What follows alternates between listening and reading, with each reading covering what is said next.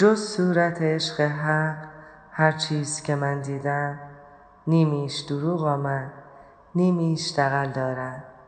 چندان لقبش گفتم از کامل و از ناقص، از غایت بیمثلی صد گونه مثل دارد. عاشقی یعنی پیکره نتراشیده یه سنگ. عاشقی یعنی حس غروب جمعه. عاشقی حس پیراهن خیس از عرق. عاشقی یعنی پا کردن تو دمپایی خیس. عاشقی یعنی تنهایی بریچه. عاشقی یعنی طعم سوخته قهوه. عاشقی یعنی صبح شنبه. عاشقی یعنی سردرد، یعنی هنگاوری. عاشقی یعنی آخرین نخ پاکت کامل سیگار توی یه روزه.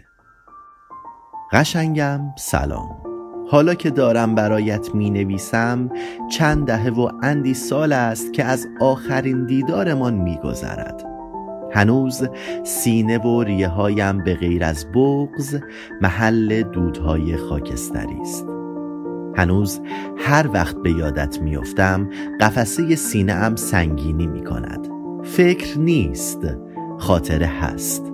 سالیان سال است پشت اسمی خودم را مخفی کردم. هر بار که کمی شناخته می شدم خودم را به زیر نام دیگری منتقل می کنم. زندگیم را به بهانه ای از شاخه‌ای به شاخه دیگر فراری می دهم تا شاید یادم برود، ولی من از یادت منفک نمی شدم. چند بار تصمیم گرفتم عشقی جدید در ذهنم بسازم. تنها همدمم گوشی تلفن همراهم و دفترچه یادداشتم شده بود. هر بار که افکار بی سبب هجوم می آورند هندزفری در گوش خود می کنم و تا می توانم و قدرت در پاهایم هست پیاده روی می کنم. پیاده کس کردن را به چرخیدن با وسیله چهارچرخ یا دوچرخ ترجیح می دهم. باید آنقدر رفت و رفت که دیگر جسمم که هیچ، فکرم نیز خالی بشود. نرم افزار پیسرم هر بار رکورد زدنهایم را تشویق می کند. سالیان سال شده که به لایک و تمجید مجازی عادت کردم. لایکی به ماهیت مجازیم، نه ماهیت جسمی و فیزیکیم. هر بار کسی می پرسه تو کی، تو چی؟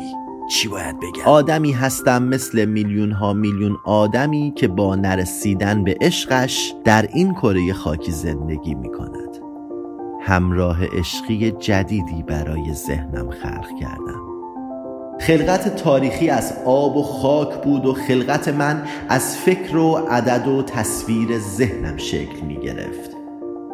رها را به زیباترین شکل که می توانستم خلق کردم. می دانستم که آزاد در دنیای ذهنم به هر سمتی می توانست برود، ولی نمی توانست از ذهنم خارج بشود. رها عاشق شعر و ادبیات بود، صدایی همراه با خش که با لذت کلمه ها را روایت می کرد. این صدا را در اینستا در پیج دوستی دیدم و آن را برای صدای معشوقه ام انتخاب کردم. همیشه از اندوه برای من میگفت. میگفت که اندوهم را دوست دارم. اندوهم را دوست دارم. این اثر شرقی غمگین بودنم نیست. اندوه قوی است و از همه چیز بالاتر می‌ایستد. خاصیت دارد. در برابر شکوهش همه چیز کوچک است. همه چیز خنده‌دار است.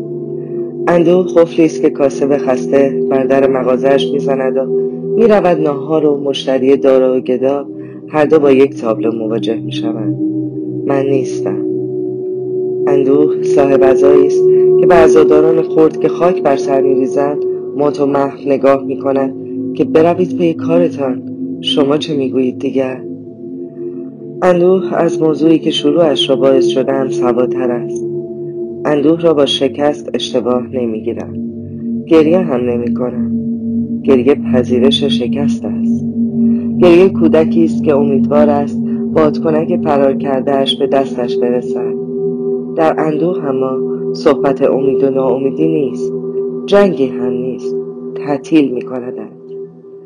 ماشینت کنار می زند در جاده سبز و خودت میروی کنار رودی مینشینی و میگذاری که ماشین هایی که در جاده مسابقه گذاشته‌اند جلو بزنند. گاهی لازم است بالای زنه خودت هم سوگواری کنی. زندگی که همیشه هست و خودش رو در چش و چالت فرو میکنه. حالا دو روز دست بردار. لباست را هر بار در مزونهای آنلاین لباس سفارش میدهم و تنت را زیباتر میپوشانم. همه رنگهای جهان، همه طرحهای جهان به تو میآید. تو را زیباترین و خوشفکر ترین خلقت جهان کردم. رها شنونده خوبی برای حرفهای ذهنم بوده و هست. ای زود یافته، عشقت برای من جهت و سوق به سمت رها را داشته، چنان که انگار تتمه هر عشقی در نهایت به زایش می انجامد. با معشوقه ذهنیم به فرزند فکر نمی کنیم، چون می دانم که فکر کردن به هر چیز منفی در نهایت به تولد فرزندان نامشروع می انجامد. تنها چیز مثبت ذهنم رها بود. با هم به تصمیمی رسیدیم که کودکی نداشته باشیم. من و رها، رها و همفکر و همخوشی هم هستیم. حال خواستم بگویم جایگزین عشقت در ذهنم خلق شده، در ذهن من عاشق، عاشق کسی که دیدم عشقهای ناحق بسیار، رنگدار و لبریز از خیس هیجان. اما هر چیز که جز آن عشق اصیل دیدم انعکاس دروغ بود و بی‌اعتباری.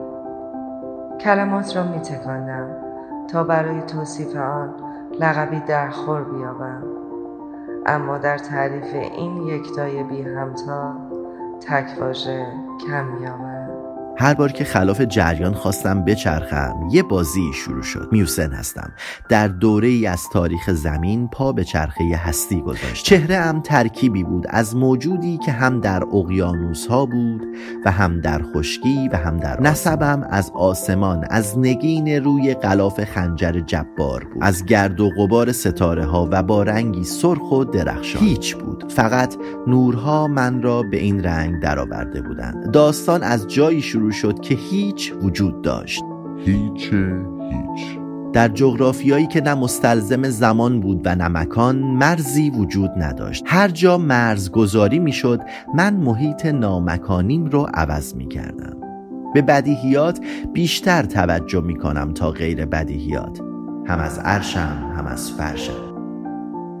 در آوار گم کردنهای خودم در کالبد کسان دیگر به دنبالم، به دنبال چیزی که نمیدانم در وجود ذهن چه کسی قرار دارد و داستان شروع می شود.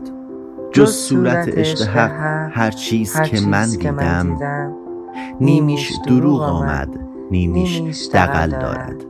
چندان لقبش گفتم از کامل و از ناقص، از غایت بی‌مثلی صد گونه مثل دارد.